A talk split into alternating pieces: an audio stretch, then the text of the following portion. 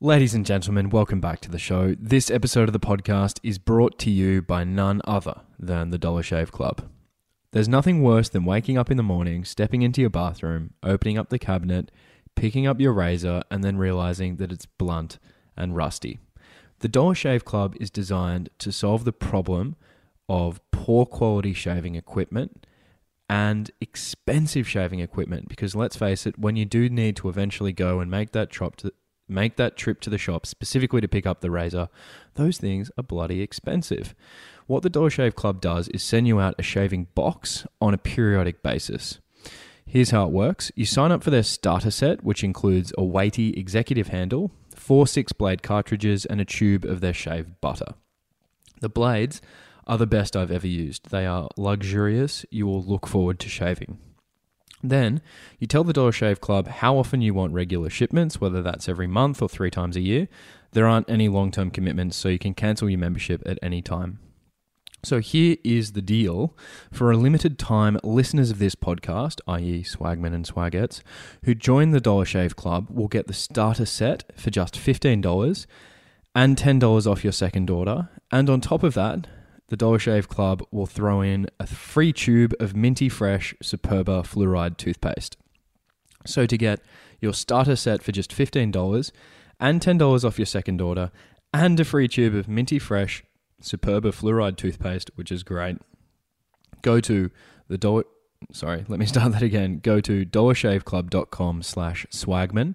That's dollarshaveclub.com slash swagman. You're listening to the Jolly Swagman podcast. Here's your host, Joe Walker.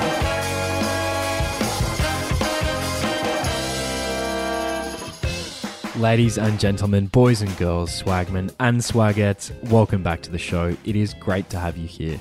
Before I introduce the guest for this episode, a couple of housekeeping items. Firstly, I realise the length of ad reads at the beginning of the show isn't consistent between episodes, and many listeners would like that to be consistent. I certainly hear you on that. We're locking in a couple more sponsorship arrangements, and once that is done, we'll be in a position to make sure the ad reads are more consistent.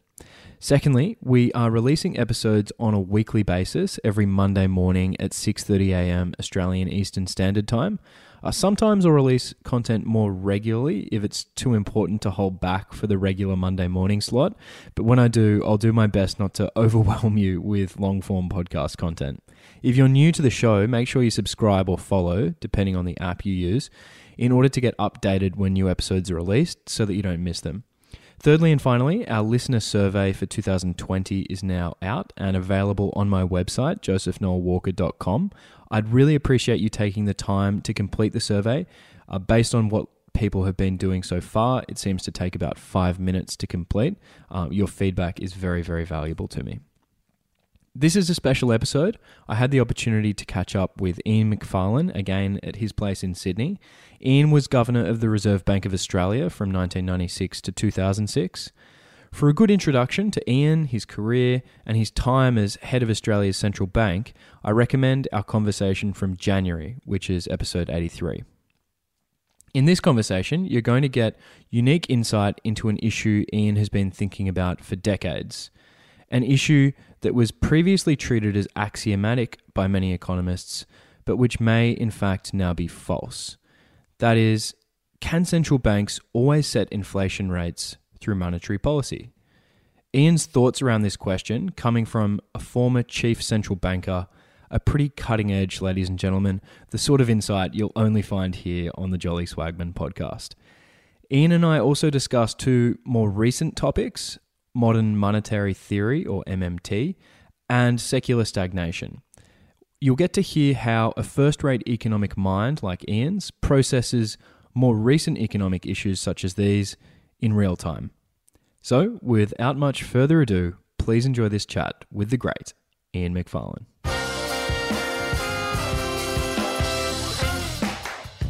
Ian Macfarlane, welcome back to the show. Thanks. Great to have you back on the show. This conversation began about a month ago when you got in touch. You'd listened to my podcast with Russ Roberts, where I mentioned that a lot of people contact me about modern monetary theory. And you said to get in touch if I ever decided to broach the topic. Um, and I said, why don't we record another conversation? But inevitably, there are so many other things we wanted to discuss. Um, so we're going to talk not only about modern monetary theory, but also about monetary policy, and then finally about something known as indebted demand, which might not be familiar to many of our listeners, but which we'll eventually explain. Last time we caught up, you explained the two great lessons that you'd learned across your career in macroeconomics. The first was that the financial system had become the source of shocks, not the shock absorber.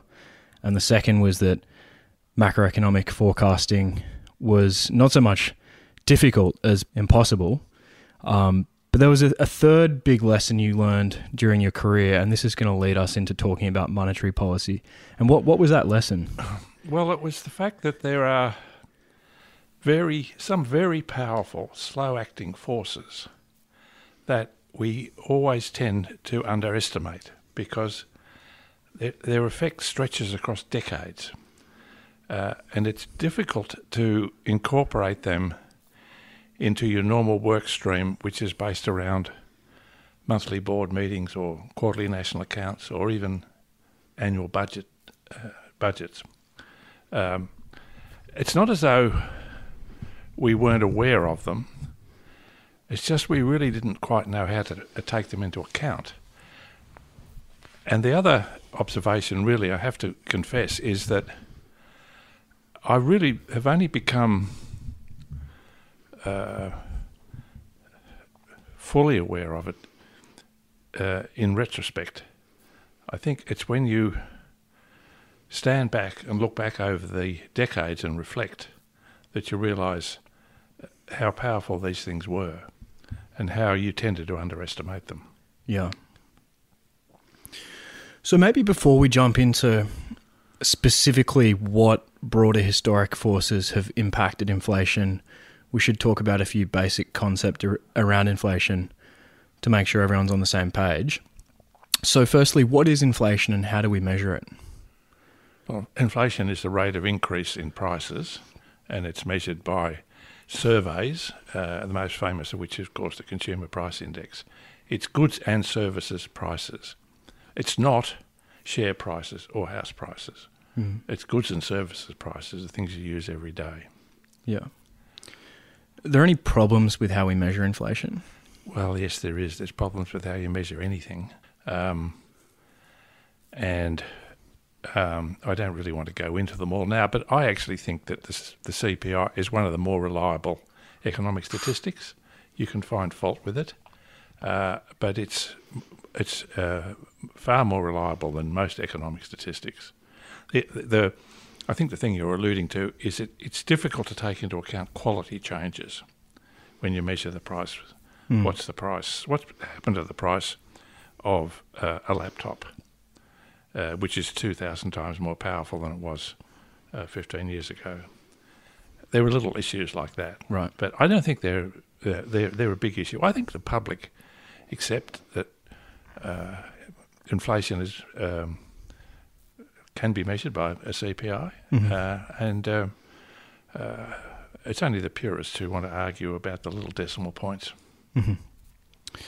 So Milton Friedman's famous phrase was that inflation is always and everywhere a monetary phenomenon. What did he mean by that, and what's the standard sort of theory of inflation when it comes to monetary policy? Well, this is one of the things uh, which is rather central to what I'm going to be talking about.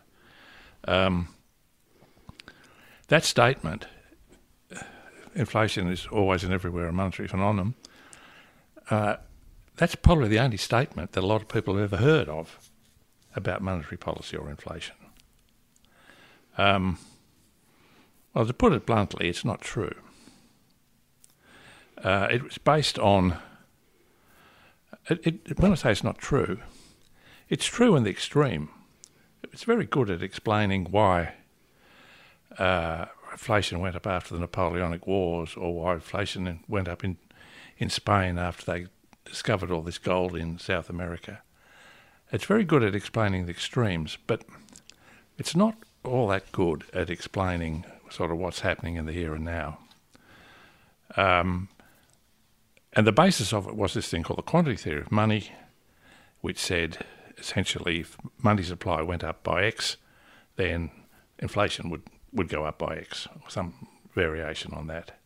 And that this relationship between money supply and inflation was what you should use to conduct monetary policy. Well, it turns out that that relationship is extremely loose, uh, and it hasn't been used for a long time as a means of conducting monetary policy. So you're going to say, well, what have we what have we replaced it with? Maybe maybe before we get to that, should we just take like a a long view of the story of inflation in the post-war era? Uh, do you want uh, the story of what's happened, or do you want a story of how we try to explain it? Yeah, good point. The story. Let's start with the story of what's happened. Righto. Yeah. That's that's the interesting bit. Mm. I think that is very interesting, and that brings us back to this idea that there are very powerful, slow-acting things that are happening, and that can explain very major moves in economic variables. And if you want to um, look at inflation over the post-war period it's not too great an oversimplification to say that there's really only been two phases. There was a period where inflation went up, then there's a turning point, different for different countries, but the turning point was either sort of mid 70s or early 80s, and since that time, inflation has been going down. Now, um, if we if we go back to uh, monetary theories of inflation, it's ve- to me it's hard to explain two such really long run developments purely in terms of a monetary theory of inflation. Um, now, I'm not trying to say that. certainly, I'll be the last person to say that monetary policy is unimportant in inflation. Yes, it is important, and it was particularly important at that turning point. The most celebrated example of that was in the US, where it's called the Volcker disinflation. So there's no doubt that even though no one uses the old quantity theory of money slash Milton Friedman approach anymore, monetary policy still is very important. Um, and but uh, the point that I'm going to make is that other things are also very important. And, um, and the best way of doing that is to look at the economic and institutional structure of, of economies during the period where inflation was going up, and then look again do a, at the factors that were at work during the period that inflation was going down. And this is a global phenomenon, so we should be looking for, for global causes. That's right. That, i i- exactly right. I mean, each country there's a slight, there's, there's a different story for each country, but it follows the same the same general pattern. The timing's slightly different, uh, but uh, you can generalise really uh, that this happened everywhere, even in the what are thought to be the low inflation countries like Germany or Switzerland, or the high inflation countries like Italy or the UK. They've still got the same pattern of going up in the first phase and going down in the second phase. Well, in my childhood and teenage years, um, inflation was uh, hardly increasing at all. Right. Really, the, the real action occurred really from about mid 1960 through to uh, the 70s. Um, and that's the period that's interesting to look back on and say, what was so different about that period compared to now? And uh, there's a, a whole series of things that were different, some of which would strike you as probably very surprising. Now, the first one was obviously it was a period of very strong economic growth, and the economy was actually overstretched. Uh, uh, there wasn't any slack left in the economy.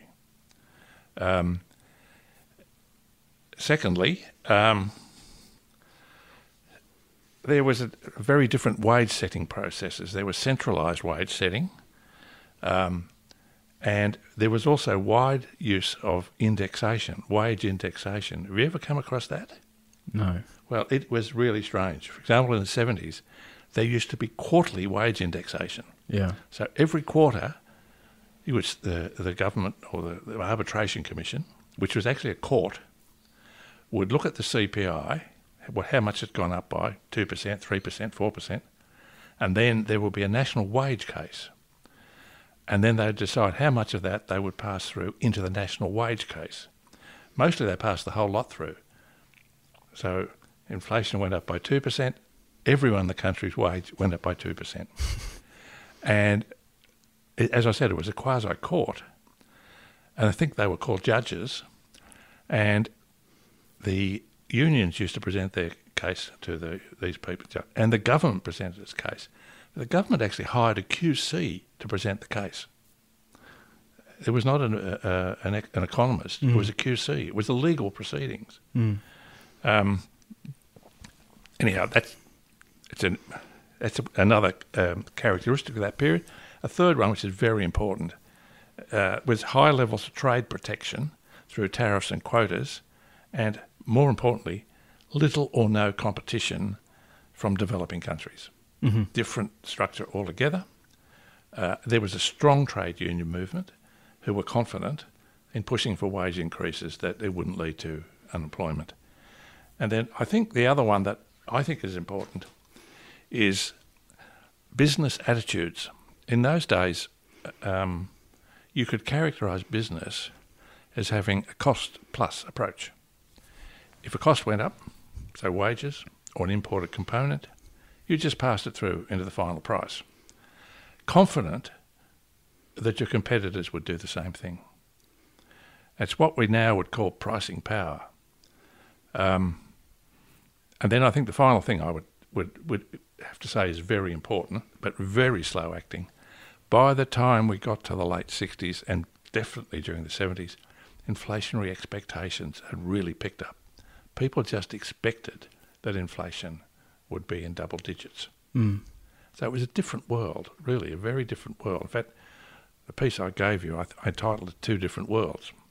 Uh, that was the world that we got to in the, in, in the 70s. And of course, it was. Um, it sort of lost credibility altogether because we ended up with both double-digit inflation and double, nearly, nearly double-digit uh, unemployment at the same time. Um, Stagflation. Yeah, stagflation. Yeah, mm. yeah.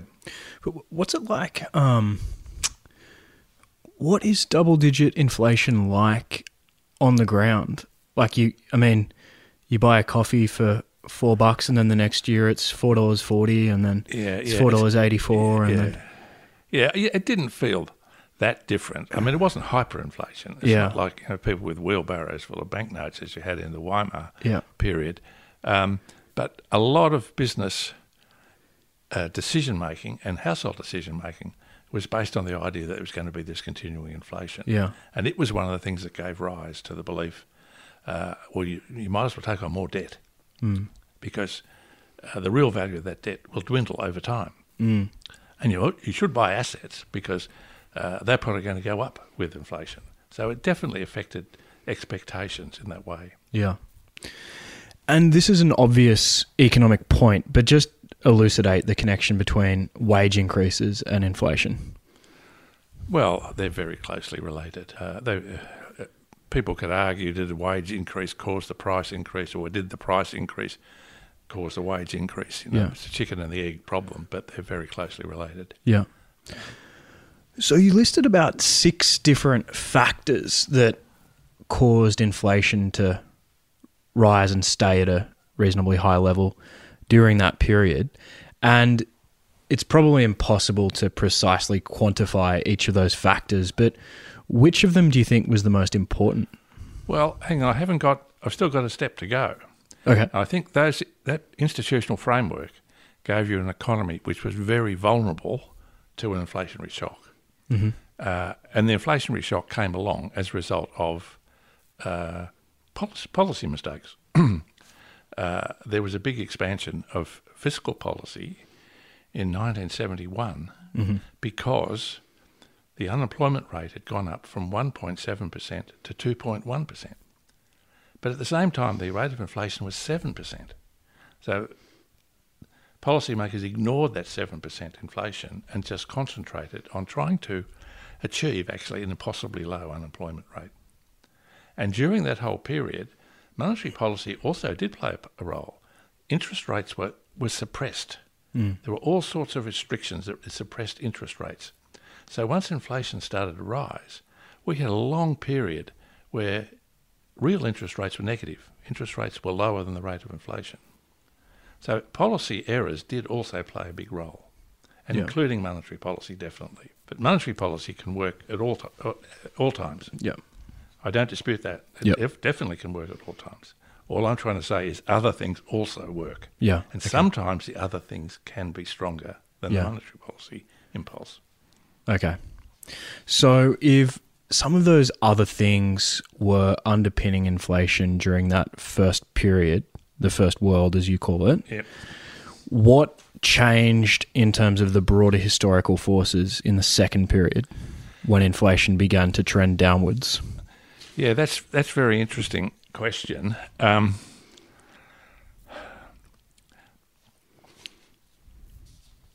I would say um, that the all virtually all those features I described disappeared; they were replaced. Um, and then the other thing I'd say really is that um,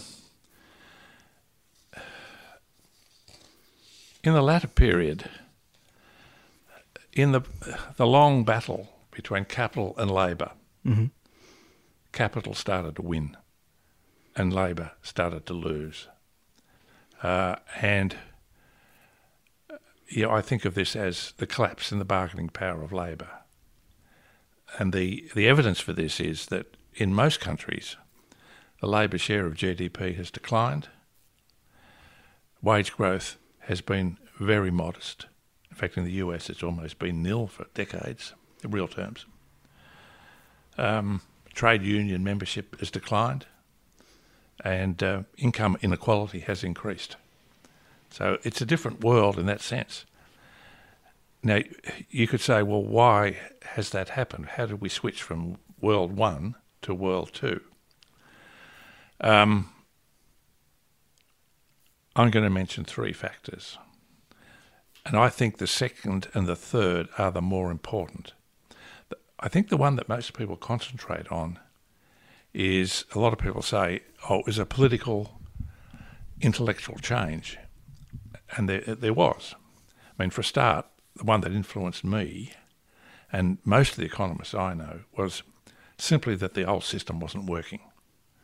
It didn't work. It delivered stagflation. We had to turn over a new leaf and do something different.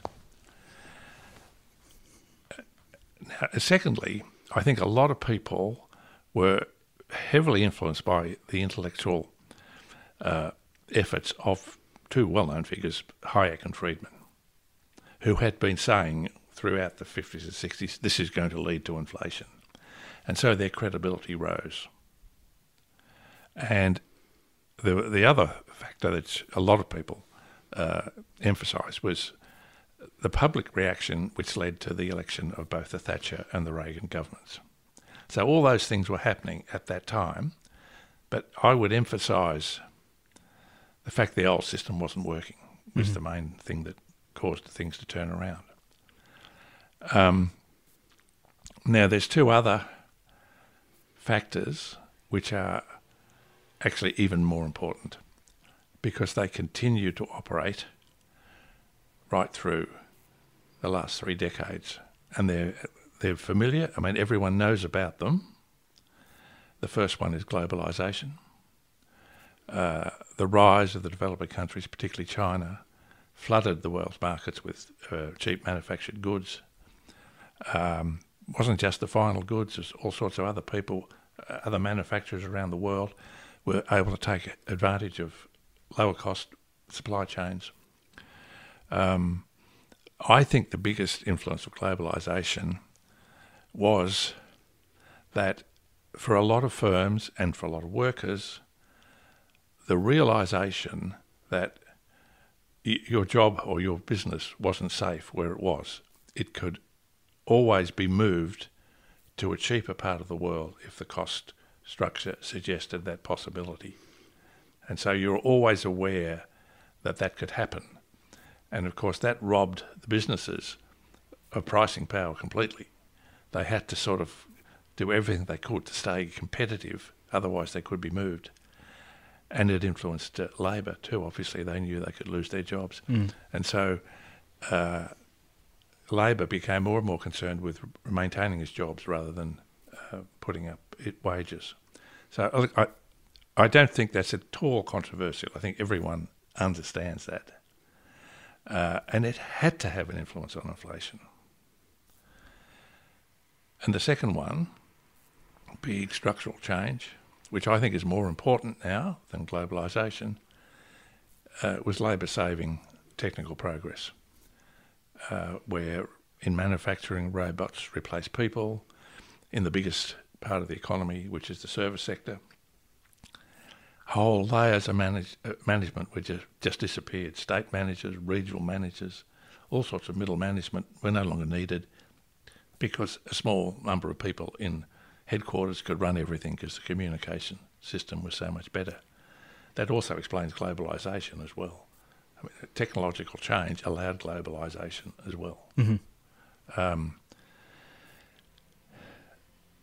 you know, all the things we're familiar with now, uh, you know, you don't need, you know, call centres are cheaper than uh, in Philippines or India are cheaper than having people here, uh, um, and and uh, and they're cheaper than having branches, bank, you know, branches. Uh, people can buy goods on the internet. They don't need salespeople. I, I don't really need to elaborate on those. I think everyone understands those. Yeah. And so that's why I contrast it. I think you heard my description of the first era and my description the second era, and they are totally different.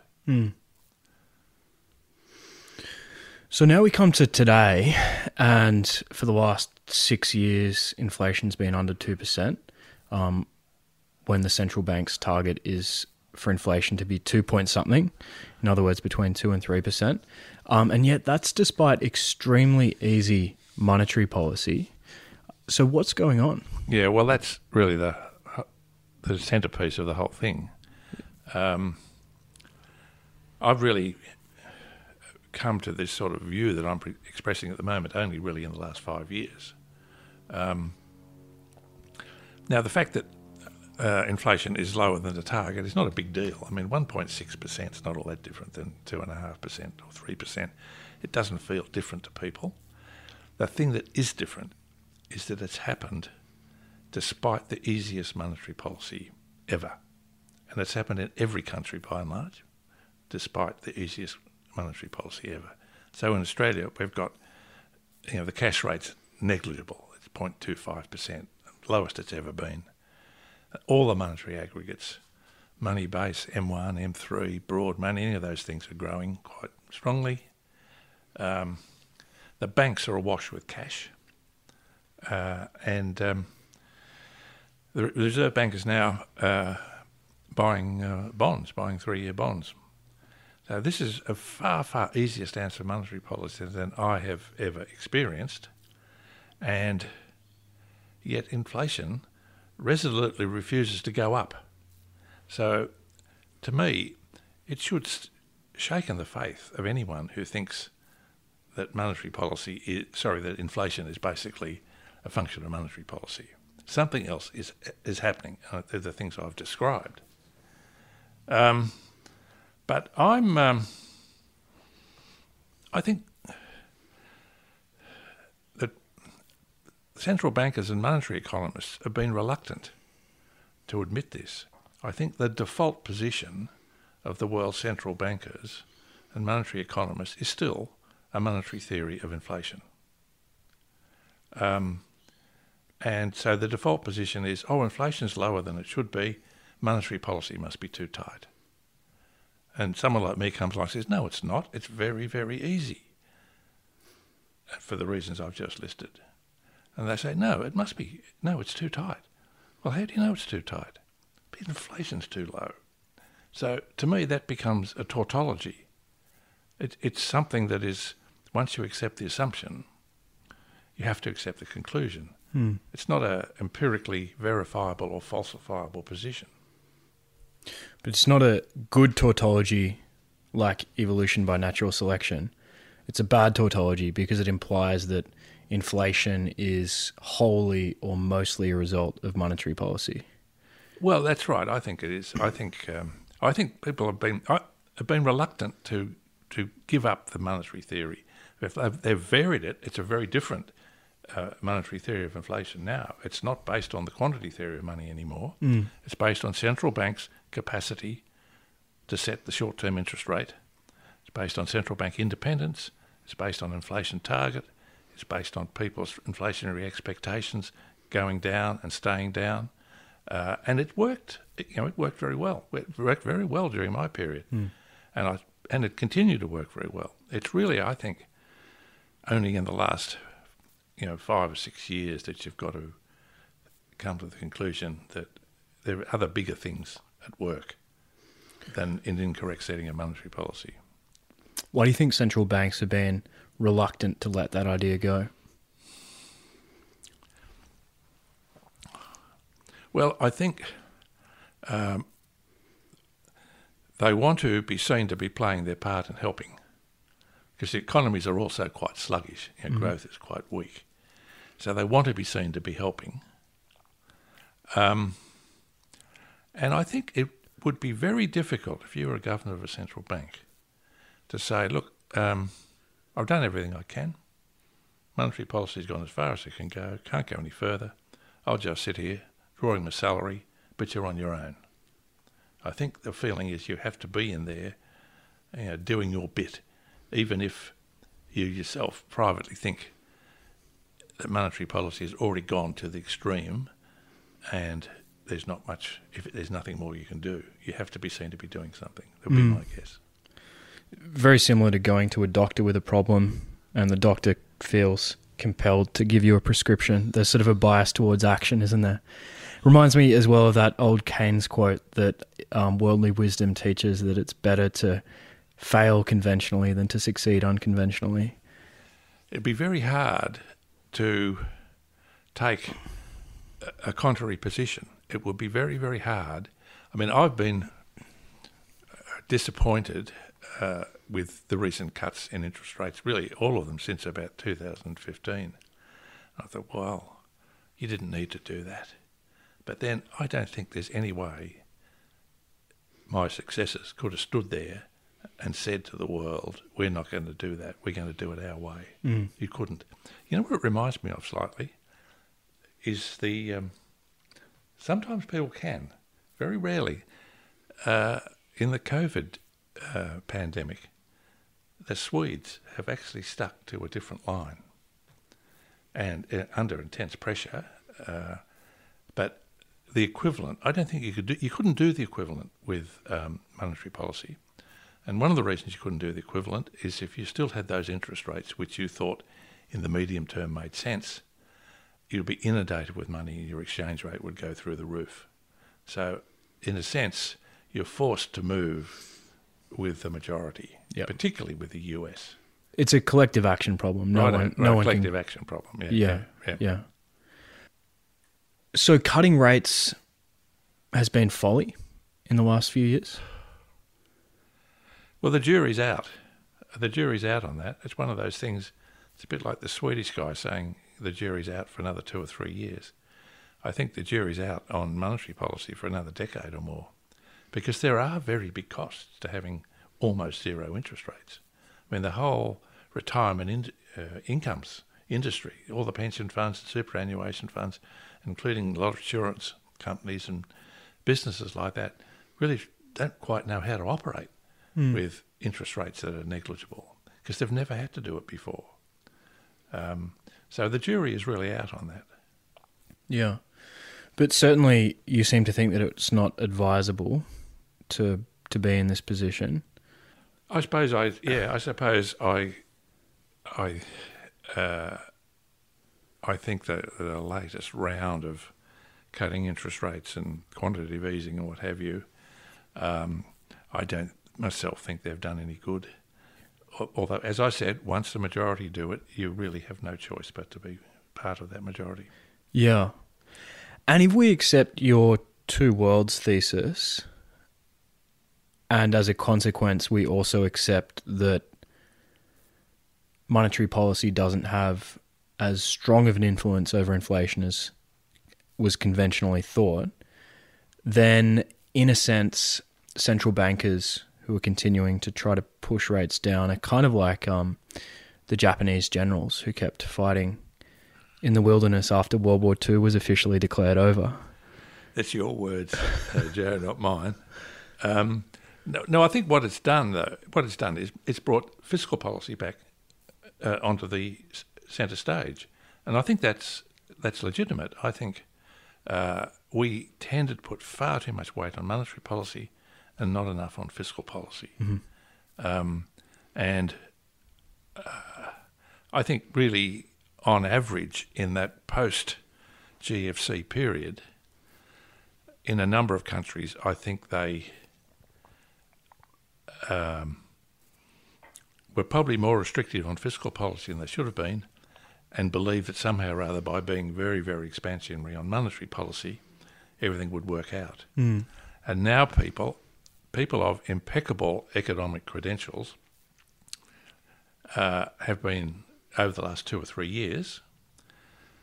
Some of them have been saying, "Well, we ought to have um, we ought to put more weight on fiscal policy. If we think the economy is, if inflation is too low, the economies are too sluggish.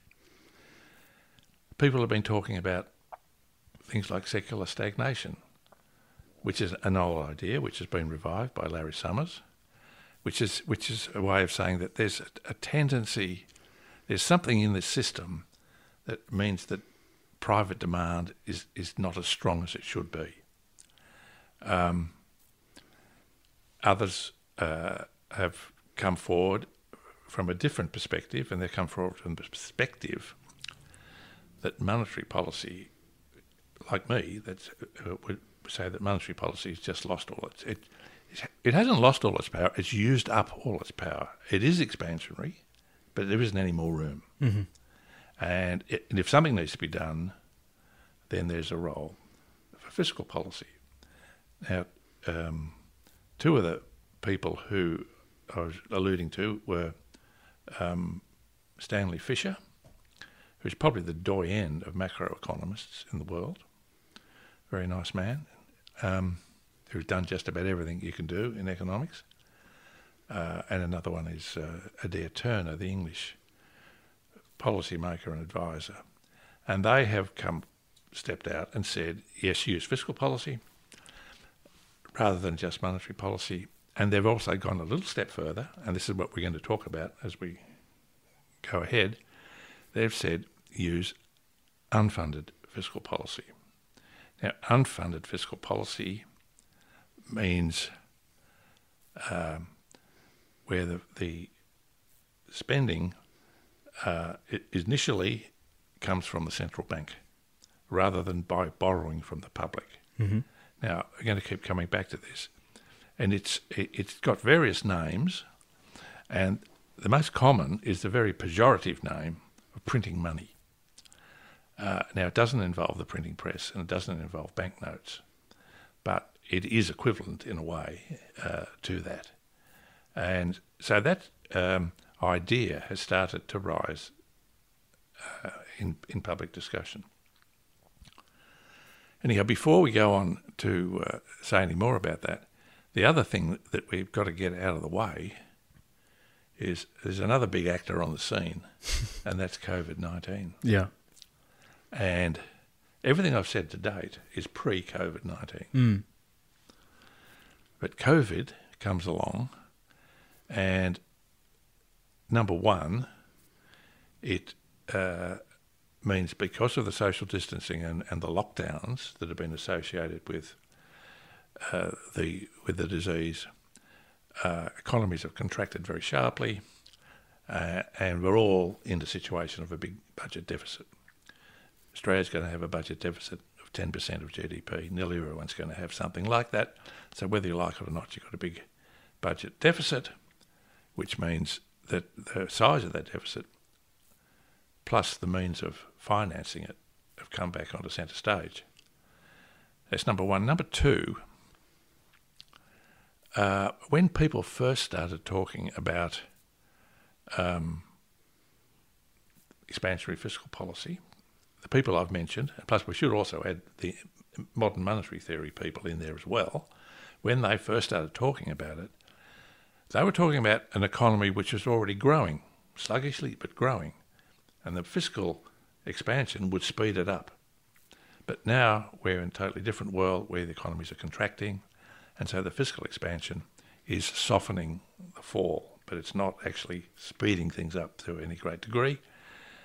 And so there's no likelihood of economies overheating, or in my view, inflation uh, arising in the uh, foreseeable future. Uh, and anyhow, before we get on to uh, modern monetary theory, the other thing I, I should say is that um, there's nothing wrong with having budget deficits if the, in the circumstances that need them. Mm. It's not a controversial statement. Uh, you know, there are circumstances, for example, a, a, recession or a big fall in private demand, where a budget deficit is the correct response. A discretionary decisions to increase the budget def- deficit the, is the correct response. And that's got bipartisan support in Australia. Governments of both persuasions have at times uh, moved to uh, implement very expansionary fiscal policy through uh, budget deficits. So anything I say about uh, this subject should not be uh, interpreted as me arguing against budget deficits. It's simply me trying to explain to you the implications of how you finance a budget deficit. Yeah. So that brings us to modern monetary theory. Maybe we should just begin by by unpacking that term, modern monetary theory. Um, what about it is modern monetary or a theory? Yeah, well, um, the first thing is it's it's mainly about fiscal policy, mm-hmm. and then to some extent about um, debt financing, but only very peripherally about monetary policy.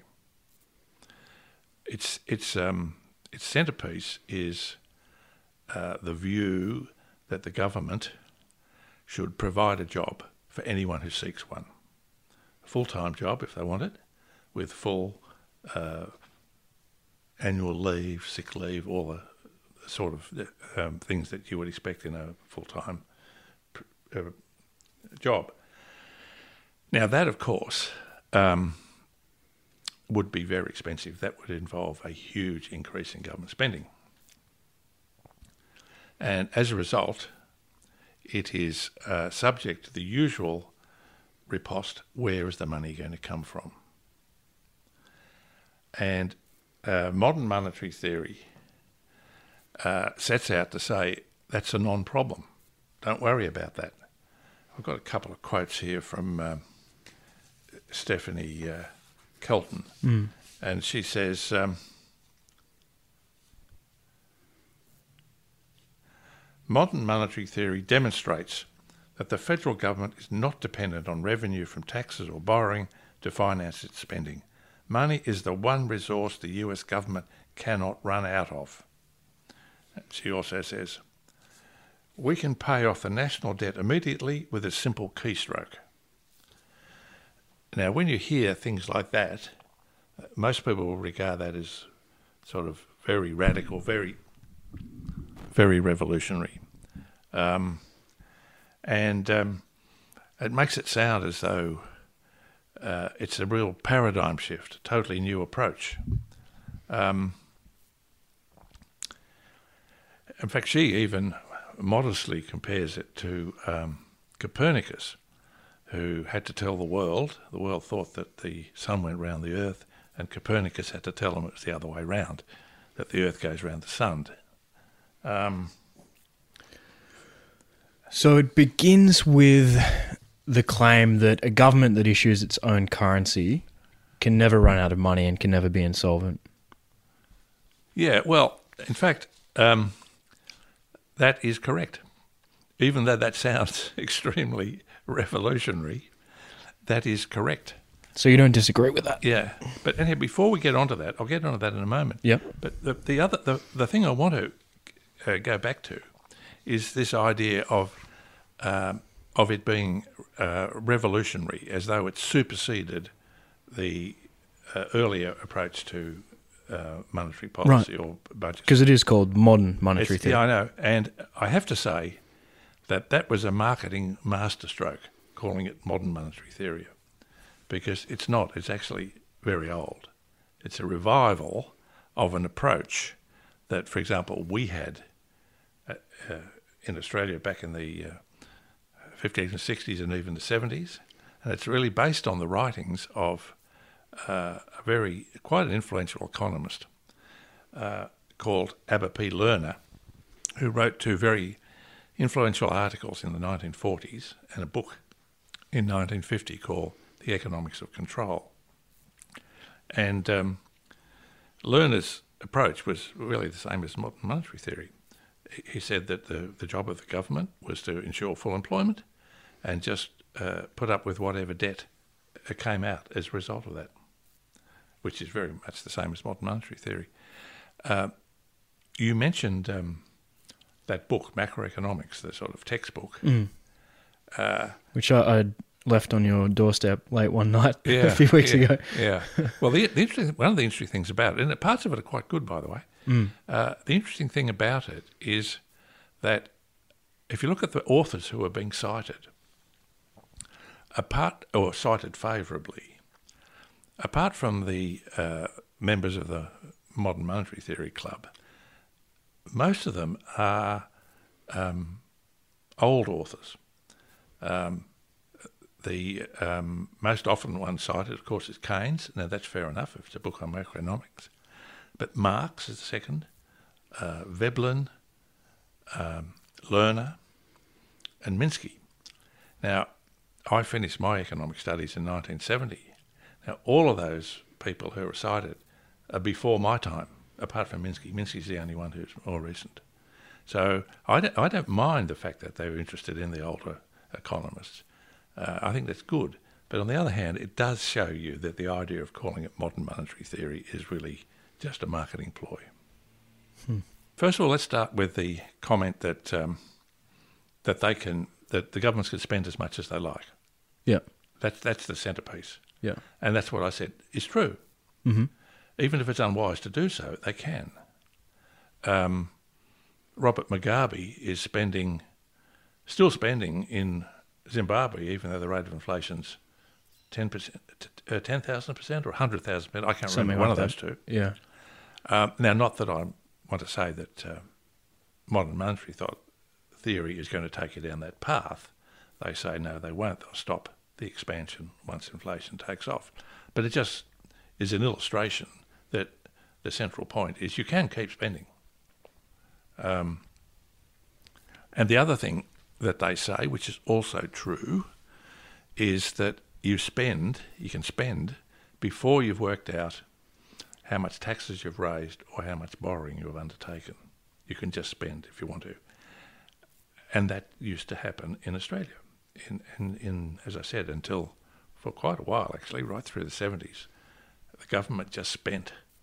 And then after that, you worked out how much you had to borrow. hmm But the spending came first. And so that part is correct. Although that, a lot of people are surprised when they hear that, but that has always been the case.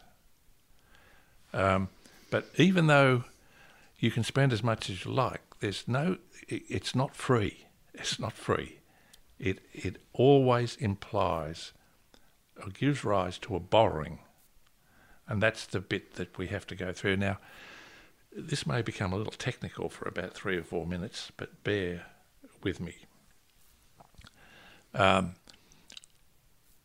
if you divide the economy into two halves, the government, which is the central bank and the government, and the other half, which is the banks and their customers, if one half has a deficit, which is the government, then the other half has to have a surplus. They have to add up to zero.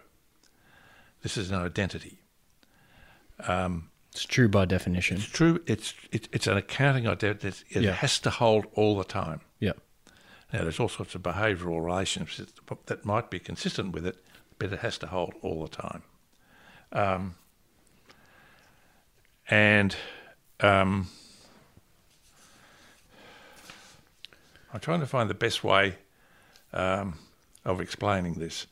So I think since it has to hold, then even though you can say the government has unlimited ability to spend, each time it does so in excess of its tax receipts, i.e., each time it runs a deficit, it creates a debt to the private sector.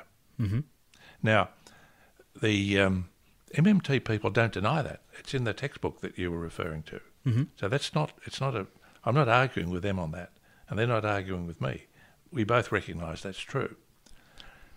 But that sounds like an identity. Most people aren't really convinced by an identity. So the alternative way of looking at it is to follow the money from the Treasury to the central bank to the bank to the bank customer. So let's take an example where the government decides to spend a billion dollars. Now, the first step, the, the crucial step in that is the government, i.e., the central bank, has to transfer that billion dollars to the banks of whoever the money is intended for. It goes to their bank, it doesn't go directly to them. Or if I want to be more precise, the central bank has to debit the government's account at the central bank by a billion dollars and credit the bank's account at the central bank by a billion dollars. So the banks have got a billion dollars more as an asset, but they've also got to credit it to their customers, so they've got a liability of a billion dollars. But the crucial point is that the banks have got this billion dollars extra on deposit at the Reserve Bank. That's a loan to the Reserve Bank. And that's the bit that a lot of people leave out when they're trying to understand how this spending occurs. But the spending, dollar for dollar, each bit of that deficit spending has to show up as a borrowing from the private sector. And initially, it shows up as a loan from the banks to the central bank. So this is where advocates of modern monetary theory would disagree, and they would say that the commercial bank's reserves at the central bank are not, in fact, a loan. Um, but we are going to talk about the implications of that and address that idea. I thought maybe maybe before we get there, I was hoping because you have you have sort of a unique insight into the plumbing of the banking system, having been um, governor of the RBA for for a decade. Um, what does that actually look like? And when you were, you know, during your time at the bank, um, what does the flow of funds look like? Were you sitting in front of computer screens? You see the money coming in, the money going out. Did you used to write it on bits of paper, or how was it done? Well, um, well, it's all done on computer streams now, Yeah, uh, uh, screens, and it's all real time. It's instantaneous. But uh, when I, before I was governor, when I was in the bowels of the Reserve Bank, I used to get involved in this. For example, every fortnight the government would pay pensions to all the pensioners in Australia. And so what would happen is, in those days, they had a magnetic tape would come up from Canberra, and on that magnetic tape it had the list of everyone who was going to receive this money, and most importantly, the BSB number and account number of their bank account. And so this tape would come up, it would go to the Reserve Bank, and it would go through a computer, and we'd channel it off into each of the banks. So Westpac would get 250 million, and ANZ would get 200 million, etc. And so the money would go into the bank accounts of the banks at the Reserve Bank.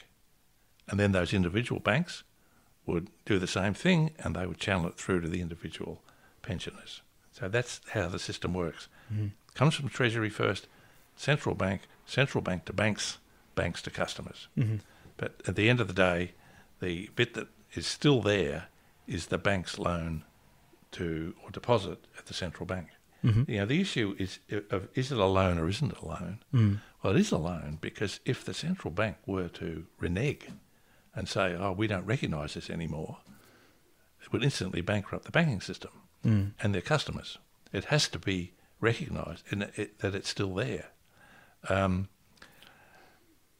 and the, the other interesting aspect of it is the banks can't get rid of it unless they do a particular thing. They can't just spend it away. It stays there unless the bank or its customers buys a government bond. In other words, buys a, by go, buying a government bond, you're drawing down the, the bank's deposit at the Reserve Bank and crediting the government's deposit at the Reserve Bank. Hmm. So unless the bank or its customers actually buy a newly created government bond, that loan to the central bank stays there. Yep. And and when they buy the bond, it draws down the reserve at the central bank because they take cash out of their commercial bank That's right. to buy the bond. Yes, exactly, exactly. Um, and so now we're getting close to uh, the next identity. And the next identity, well, the first identity was that if the government's in deficit, the private sector has to be in surplus. In other words, they have to lend to the government, which has to borrow. And the second identity, which we've virtually come to, is that the form of borrowing that the government does can take two forms. If it if it issues the debt to the public, that's the first form, or if it doesn't issue debt to the public, then the banks lend to the central bank.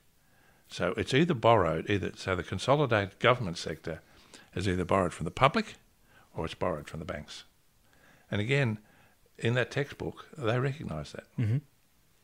So there's a lot that you and MMT agree on.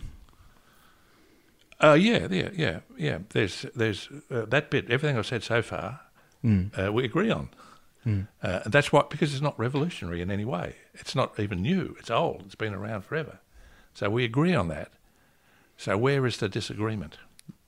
Well, the disagreement comes on how the deficit is financed.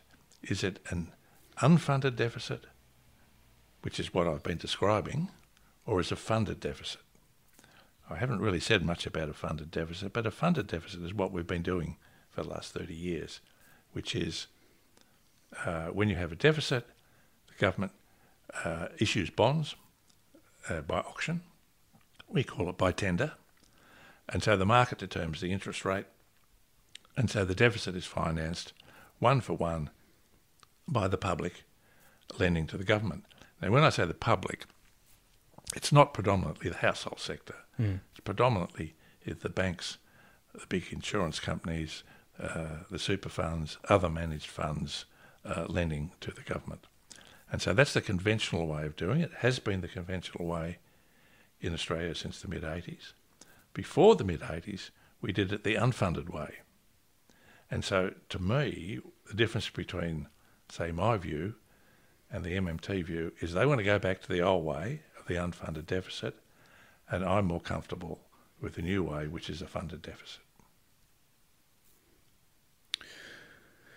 Why is a funded deficit more favourable? Or another way of asking that question is why is an unfunded deficit unfavourable? Right. Well, let's start with why is a funded one more favourable? Well, the first thing is that um, you don't suppress the interest rate. You go to the market and you sell the bonds at the market rate.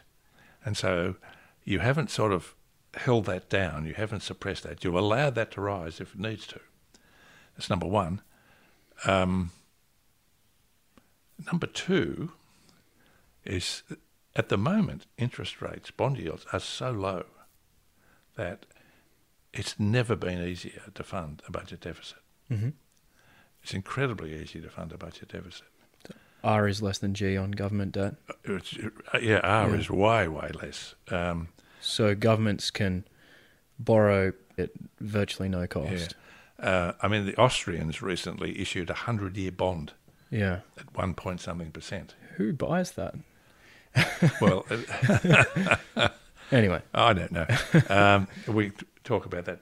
but the third reason for, for, for, for preferring a funded deficit uh, is the, the disadvantages of an unfunded budget deficit, uh, particularly if it's a big one. If it's a small one, it probably doesn't matter that much. But if it's a big one, and of course the, with MMT, it would be a big one. Um, th- there are serious dis- uh, problems with an un- with an unfunded uh, deficit, um, which uh, I'll go on to. Um, well, the first issue is does the government pay interest on the loan that it has received from the banks? Mm. Now, traditionally, we didn't pay interest, but there were, there's a whole lot of reasons why it was very different then. Whereas now, we do. Americans do, we do. Um, so, if you paid interest, and you pay the interest that was somewhat similar to what the bond would be, then you, you're not going to introduce much of a distortion in the system at all. But on the other hand, it's quite clear that it's almost the same as issuing the bonds. In other words, you, you, you're paying interest on your borrowing, and you're going to have to continue to pay that interest every year you've got a deficit. So it's almost the same as a funded deficit. Now, if you wanted to go back to having an unfunded deficit without paying any interest, which is what the MMT people, I think, want to do, certainly what Kelton says, then you get some really big distortions. And we know a bit about this because we actually have been through that experience. The first thing that happens is if you saddle the banks with a great big lump of assets, i.e., their loans to the central bank, that are earning zero, that really damages the profitability of banking. Now, some people might think that's a good thing, but if you think about it, it's not really a good thing. Uh, first, because the banks will try and restore their profitability. And the way they do that would be to put up their, their lending interest rates Mm-hmm. and put down their borrowing interest rates.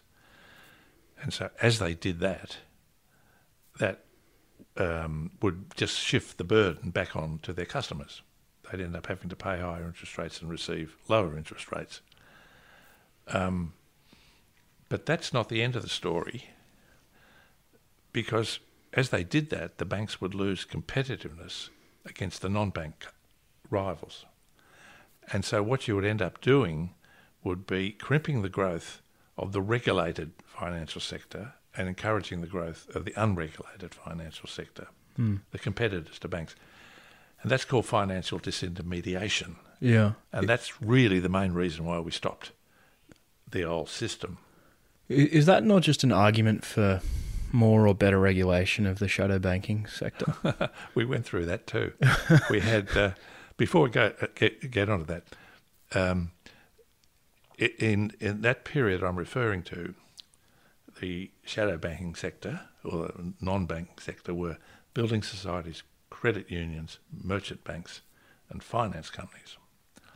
And in the mid 70s, as was clear that they were growing much faster than banks, there was a proposal to put all of the regulations that were on banks, try and apply those to those other competitors. Mm. In fact, um, there was a lot of work put into it. In fact, I think there was some legislation drawn up, but was never enacted, because in the end, people just thought, then there another group will grow up outside them. So you're playing you, whack-a-mole. You're bound to lose. Yeah, whack a mole. Yeah, Yeah. you're bound to lose. Um, now, uh, the same thing would happen uh, now, uh, but there'd be a different, probably a different group of shadow banks, including very modern ones like fintechs, would all grow Mhm. at the expense of the bank sector. So that's why, that's the first reason why it was a real problem. Now, as a result, you know, the, the, the, the government then took the pressure off banks by issuing some bonds. But once again, they were keen to suppress the interest rate, and so they issued the bonds at interest rates which were very unattractive. So then you had to have another set of regulations called the captive arrangements to force banks, pension funds, insurance companies, etc., to hold a certain amount of government bonds. They didn't want to, but they were forced to by legislation. Mm-hmm. So you ended up with a really elaborate set of rules and regulations. And when you look back on it, the main purpose of all these things was to suppress the market interest rate.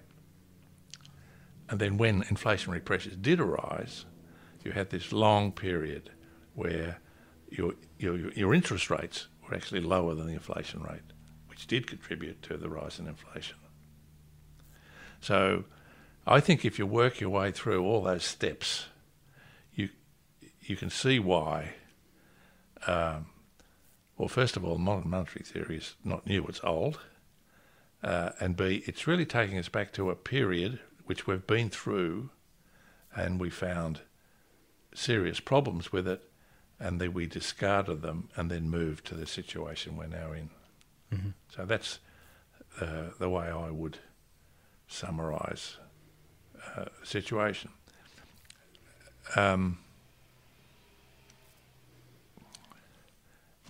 it, it's not as though uh, mon- monetary theory is revolutionary, nor is it, nor does it have technical errors in it.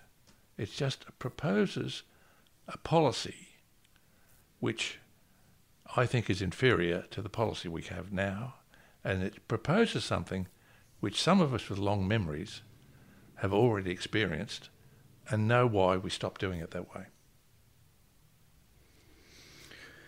Could MMT work temporarily?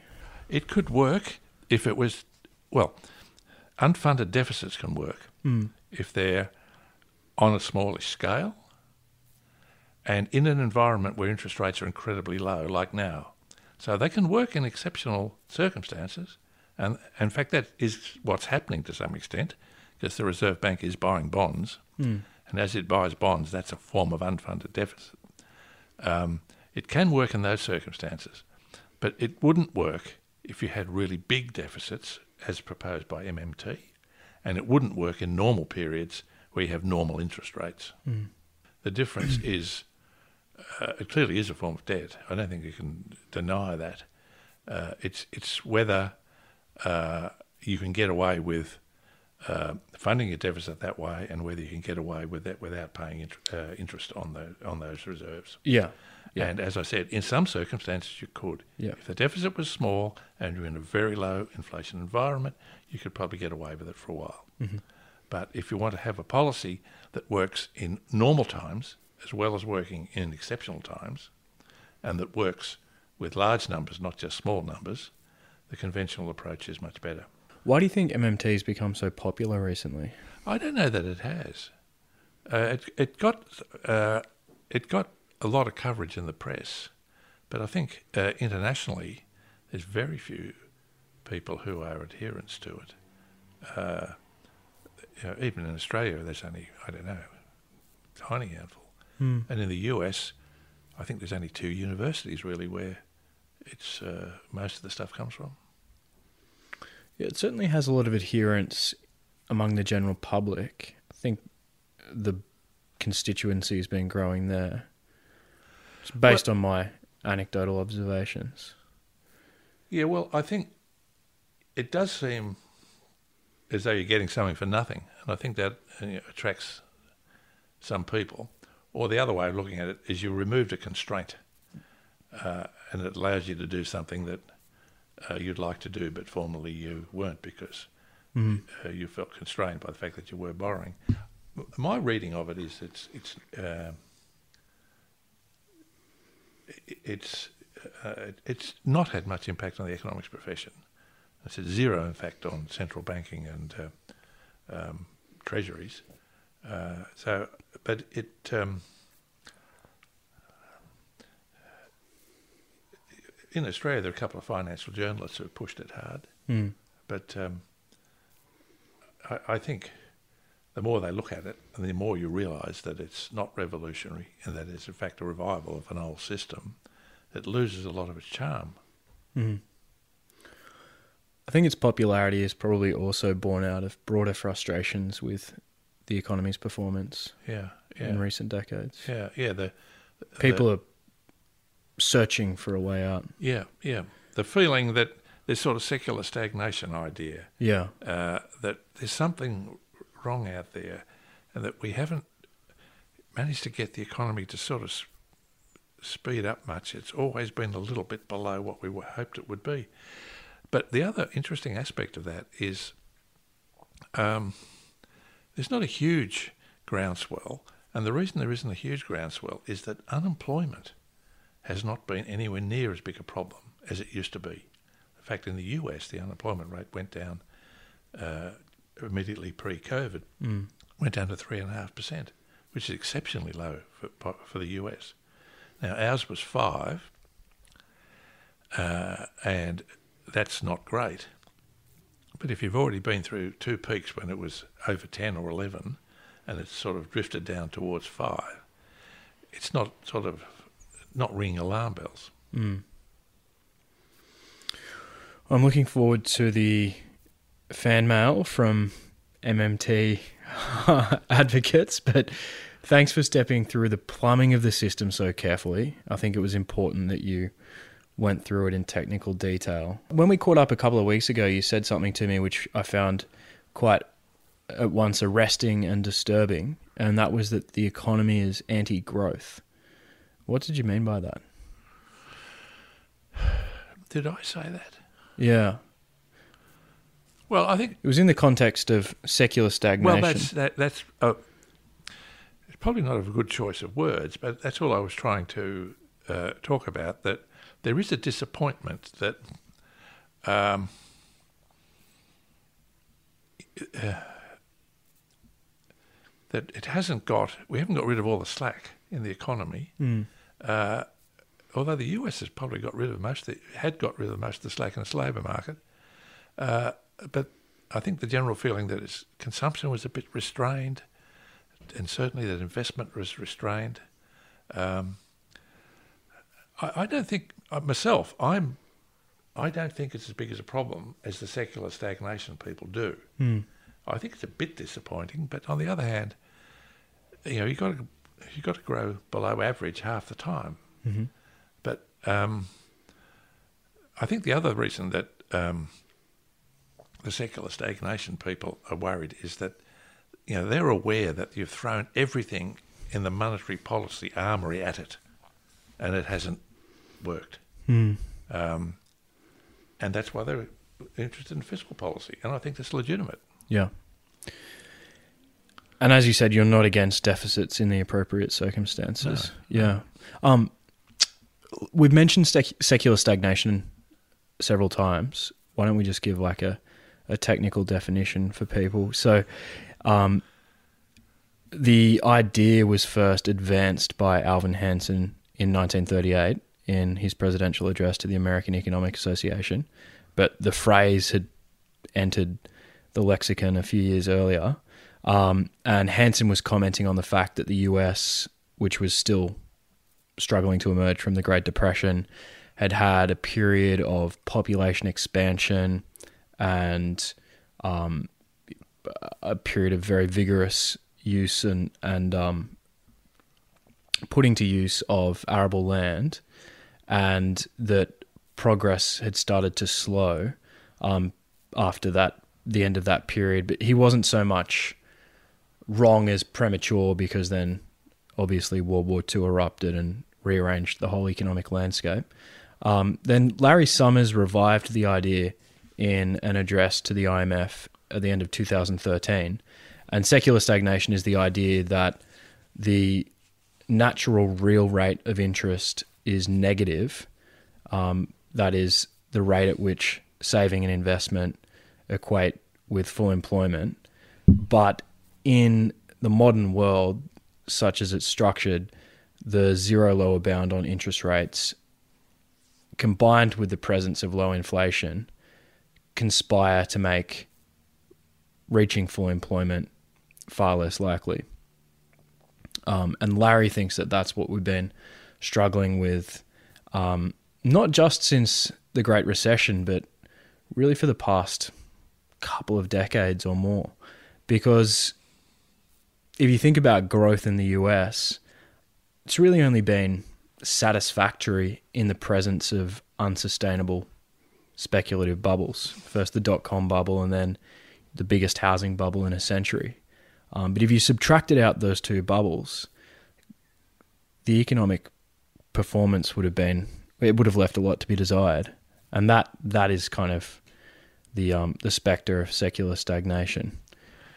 Well, I think you've said two things there that are almost mutually contradictory. Mm-hmm.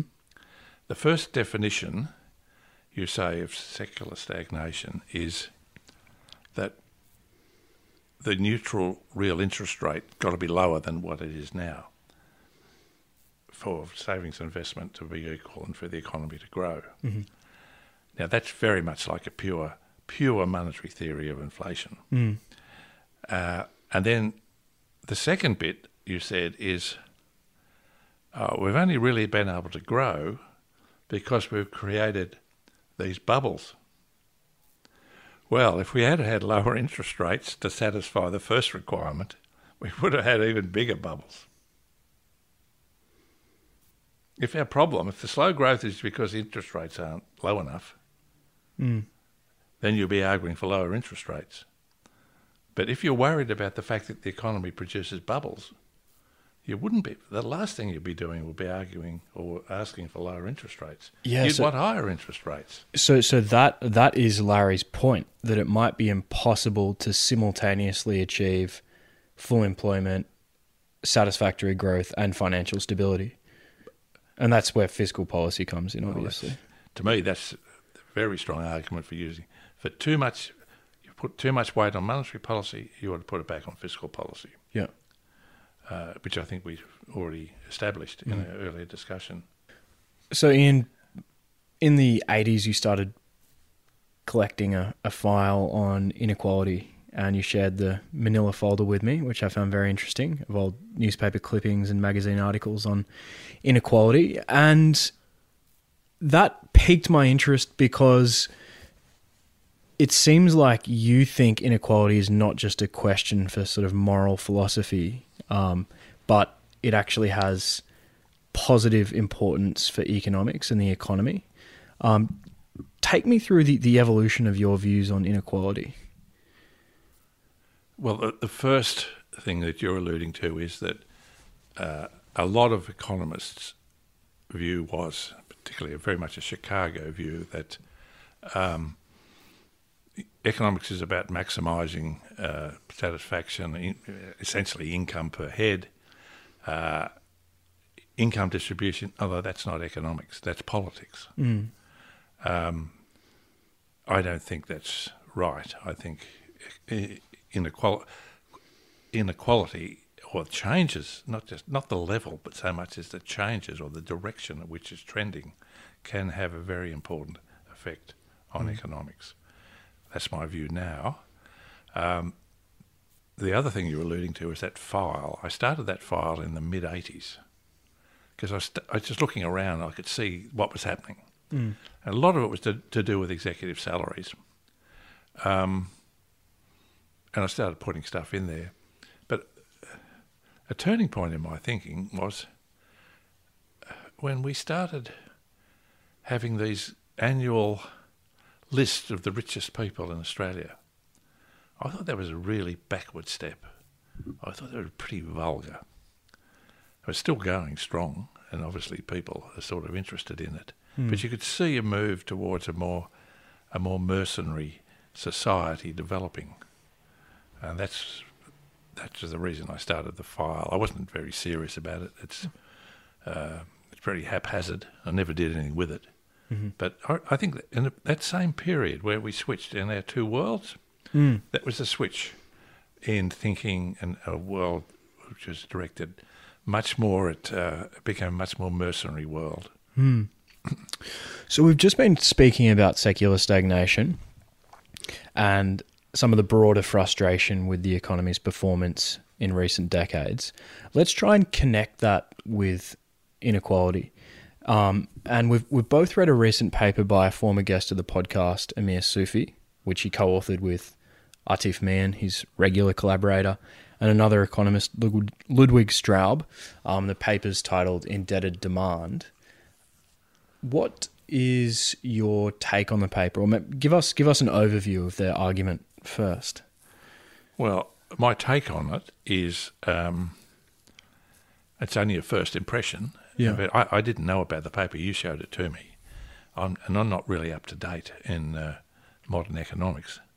Uh, but my first impression uh, was that they're onto something very big. Uh, I like the paper and I like their approach. And I find it genuinely modern. They've got a different, come out from a different direction than most of, most of the economics I'm familiar with. Uh, I mean, I'd classify them as younger economists, certainly younger than me, who are trying to make sense out of how the world has developed over the last 40 years. Um, and I think they've, they've made a big contribution already.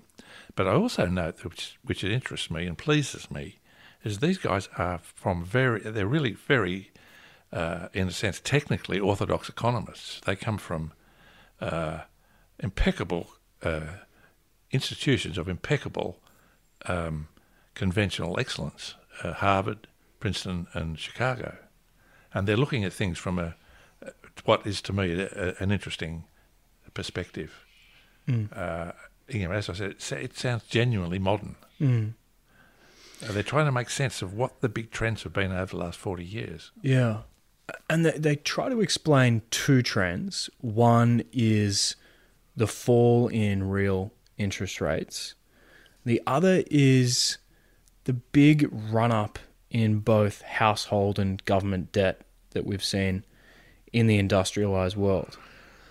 And in explaining those trends, they point to two further trends, which are financial liberalization, which um, is an ugly term, Uh, that's okay. It's financialisation. That's the ugly term. financialization. That's yeah. Financial liberalization is a bit more melodious. Well, no, no, but financialisation is not just liberalisation. Yeah, It's saying that it's grown faster than the rest of the economy. It's not just freed up. It's Yeah. actually growing. It's becoming a bigger part of the economy. And gotcha. they- And they okay. point to that. Yeah, Yeah, that's what yeah. they're pointing at. So it's not financialization is not the same as financial liberalization. Yeah. Um, gotcha. So that's the first trend, and then the second one is um, inequality. Connect all those dots for us. Well, I mean, the first one is uh, you know, some people would find it uh, hard to believe that you, that you could get lenders to lend so much money without actually having to pay them more. And in fact, what's happened is exactly the opposite. Uh, the lenders have lent all this money, and real and nominal interest rates have gone down very sharply. Um, and that's what they set out to answer. Um, and they construct a model which, as you say, is inspired by the fact that they have uh, they're very conscious of the increase in inequality, and they're very conscious of the increase in financialisation, i.e., a lot more borrowing and lending going on, a lot more debt. And what they do, which conventional economists would not have dreamt of doing, I think, until recently, is they've divided the economy into two groups. Um, the first group are the rich, the people who've benefited from the increase in inequality, the people whose income has grown faster than the average. Now, sometimes they refer to a 1%, top 1%, sometimes it's top 10%. Um, and these people are people who have a lot more financial assets than they have financial debts. And the other group, which we'll call the rest, uh, are the spenders. Uh, they have a lot more debt than they have financial assets. Uh, they spend a lot. They have a high propensity to spend. And in fact, once again, we've got to go back to an identity. If you divide the economy into two bits and one's got a surplus, the other has to have a deficit. If the rich have got a surplus, which they have, their income's much higher than their spending, then the other group have to have a deficit. Mm-hmm. They have to spend more than their income. And the only way you can do that really is taking on debt. Mm. And the workhorse in their argument is non homothetic preferences. But basically, it's just the idea that the rich have a lower marginal propensity to consume out of permanent income, and the poor have a higher marginal propensity to consume. And that's a pretty straightforward observation. You know, a lot of people on lower incomes are living hand to mouth, whereas people who are exceptionally wealthy, I mean, there are only so many lattes you can buy, there are only only so many homes you can live in or cars you can own until you've fulfilled your basic needs, Yeah. and then beyond that point, you know, you, you just it doesn't make sense to keep buying those things, and marginal the marginal propensity to consume is often um, defined as a number between zero and one. Um, so if the marginal propensity to consume is, for example, 0.6, that means out of every additional dollar that you get, you spend 60 cents.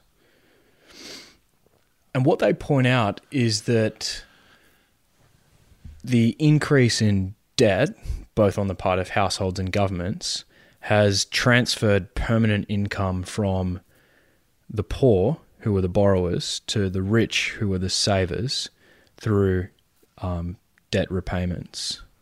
And the problem there is that the reduced demand on the part of the poor hasn't been fully offset by the increased income, the increased permanent income of the rich, i.e., the savers, because they have a lower marginal propensity to spend.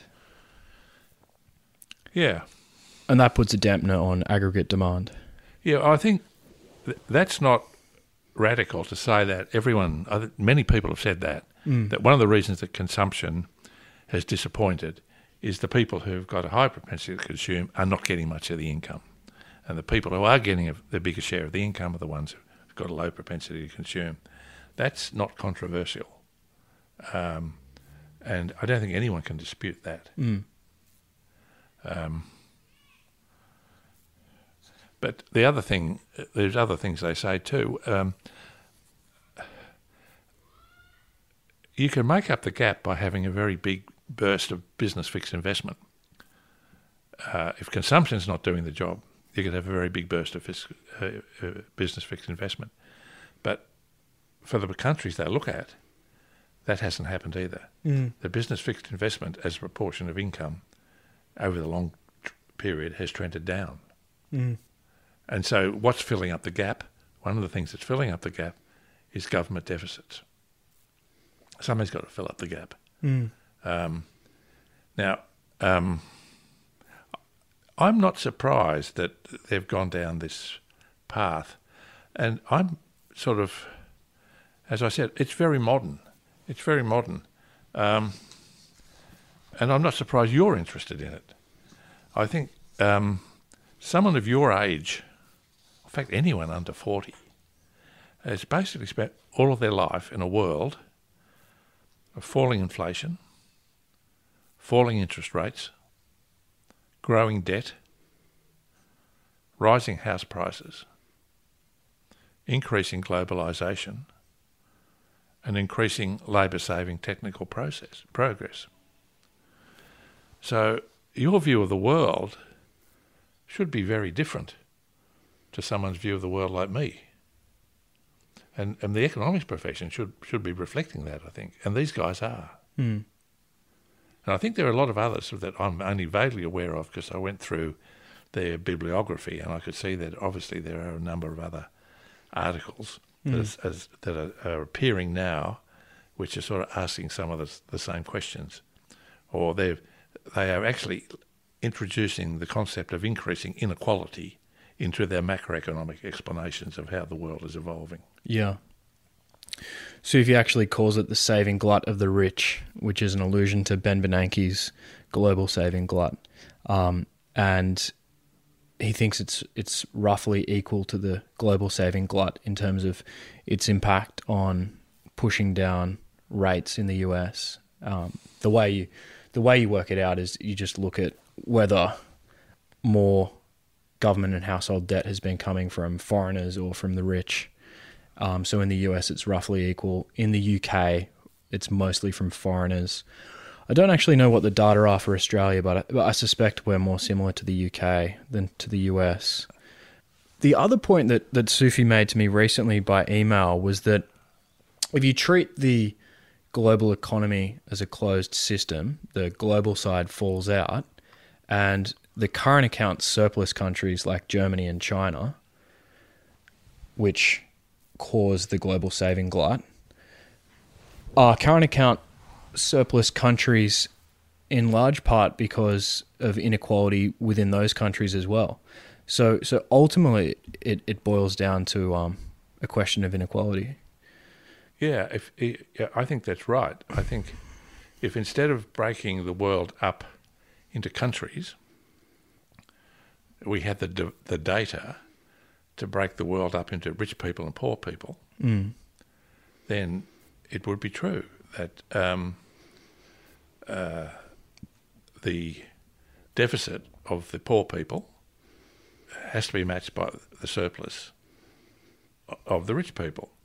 And if the rich people's income is growing faster than the income of, let's call them the poor people, which it is, well, then these imbalances are getting bigger and bigger year by year. Mm-hmm. So there's been this big saving glut driven by the fact that fewer and fewer people have more and more wealth. Yeah.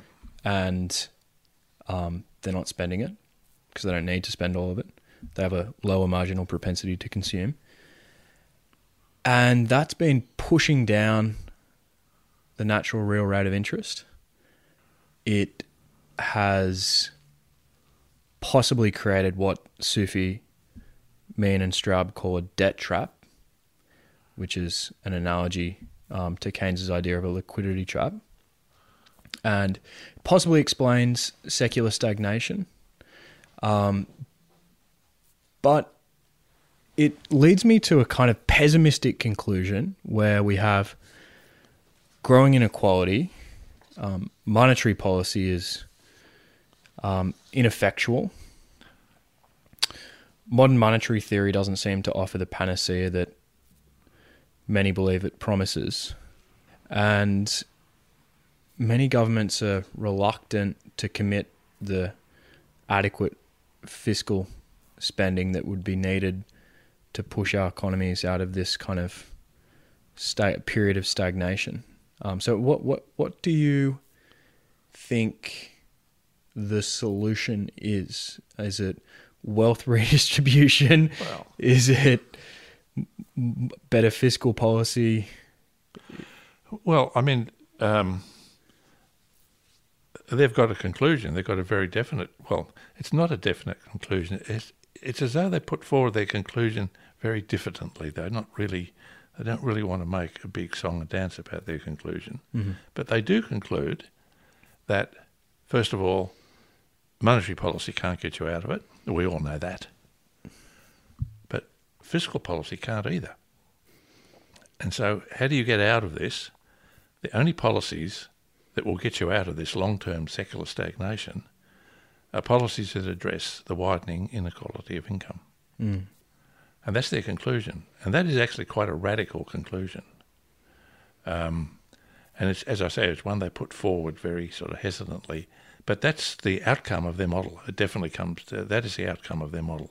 Mm. And so, really, what they they haven't used these words, but what they would be talking about would be wealth taxes, uh, higher marginal tax rates on very high incomes, inheritance taxes, things like that. And that may be the future.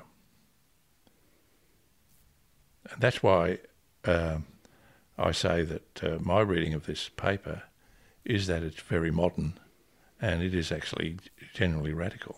Mm. how have your views evolved in recent years? And are you overall more optimistic or pessimistic about the economy? I'm normally an optimist, uh, but at the moment I'm sort of slightly pessimistic, and uh, maybe it's just to do with age that all sorts of things that you used to take for granted no longer happen. Um, I can't see, or very far ahead, obviously. I can't see very far ahead. I have trouble imagining a situation where the world economy is growing too fast. We've had that in the past. It's very hard to imagine it um, at present. Um, I also have trouble imagining a significant pickup in inflation. I think a lot of people are saying there will be, and they're basing it essentially on the very easy, long period of very, easy money supply and monetary policy. I have trouble in seeing that. And if I did foresee it, it would probably make me more cheerful. Because I think the only way that inflation would return is if, in fact, the world, the, the economy speeded up and got rid of the economic slack and started to produce a few bottlenecks, then maybe inflation would return. Uh, and as long as it didn't go too far, that would be good news. But that's not my central uh, assumption. My central assumption is that we're still in for a period of average, of below average growth rate uh, low inflation and low interest rates. So is the economy broken? No, I don't think it's broken. No, it's not broken. I mean, even um, we, I think we do tend to uh, take a short historical period yeah. and say, "Oh, this is bad or that's bad." But most of the post Second World War economy is the best it's ever been. It's, it's, not just the best it's ever been; it's best it's ever been by orders of magnitude. Mm. And so the fact that we're not doing as well as we were in the 50s or 60s historically doesn't mean we're doing badly. We just think we could do better. Do you think we've run out of ideas or innovation somehow got harder? I don't know how to answer that one. You you spend a lot more time thinking about innovations than I do. I don't think a big technical innovation is going to solve the problem. I don't think that you know we're going to invent the automobile or the steam engine or the aeroplane or something like that. Yeah, I have trouble conceiving of that. Although, of course, if I could conceive of it, I would already have done it. Um, yeah. So, do you, you think this is more of a demand side issue? Yeah, yeah. At the moment, it is. Yeah, yeah. at the moment, yeah. it is. You know, I was hoping we could finish by reflecting on the third big lesson that you learned in your career, which we opened the discussion with from a different angle, and that is non stationarity. What is non stationarity, and why is it important for economists to understand? Well, my uh, characterization of two different worlds It's a classic example of non stationarity. Mm. That the uh, characteristics of one is very different to the characteristics of the second half.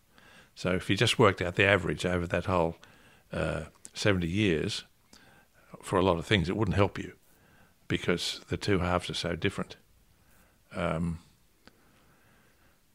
I don't know there's any more I can say. Um, that's why you have to look at these big, long standing, sorry, not long standing, these big, slow acting forces. And, and, and it's so difficult to get them into a, an econometric model or even any sort of informal model that you have to apply every day or every week or every month. It's so hard to get them in. Mm. Um, but they, they, should be there. Mm. So, so many of these econometric models are based on shifting sands when the underlying relationships in the economy are constantly changing. Yeah. Yep. Does that mean the whole economics profession is bogus? no, no. Um, What are the good parts? Well, the good well part of the good part is, as I said, we look at you know at the the economy around the world and we say, oh, it's not, not very good, it's doing very badly, but it's actually doing brilliantly compared to its, its historical past. Mm. Even the worst periods in the post Second World War era, the era that I've lived through, are better than really almost the best periods that happened before. Mm. Well, I'm, I'm all mean, what are the good parts of the economic methodology more broadly? Well, um, a lot of the uh, microeconomics based on incentives makes Yeah. a lot of sense. It's the only way you can design policies Yeah. to understand that. Uh, and even on macroeconomics, I think there has been a lot of progress made. Yeah. Um, I mean, the 70s was the worst period. We're way, way better than the 70s. Yeah. But you have to be my age, virtually, to have lived through the 70s and remember what it was like. Uh, I remember someone, did I mention this to you in our earlier talk? Someone was saying, um, oh, you know, it's really bad now. Not like the good old days, the 50s, 60s, and 70s. I thought I'd say, hey, hang on, the 70s. How did you get the 70s in there?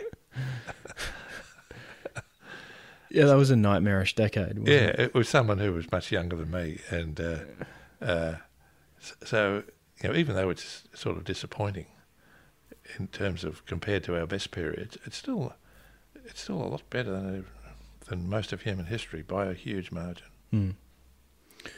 Ian Macfarlane, thank you so much for sharing your insights with me and for giving me a glimpse into your evolving uh, thoughts on the economy and your continuing search for understanding. Thank you very much, Joe. Thank you so much for listening. I hope you enjoyed that conversation as much as I did. For links and show notes for everything discussed, you will find those on my website, josephnoelwalker.com. My middle name is Noel, N O E L. Also, please don't forget we have our listener survey, which you can also find on the website. I'd really appreciate you taking the time to complete that. Only takes about five minutes. And finally, thank you so much for your time. Until next week, ciao.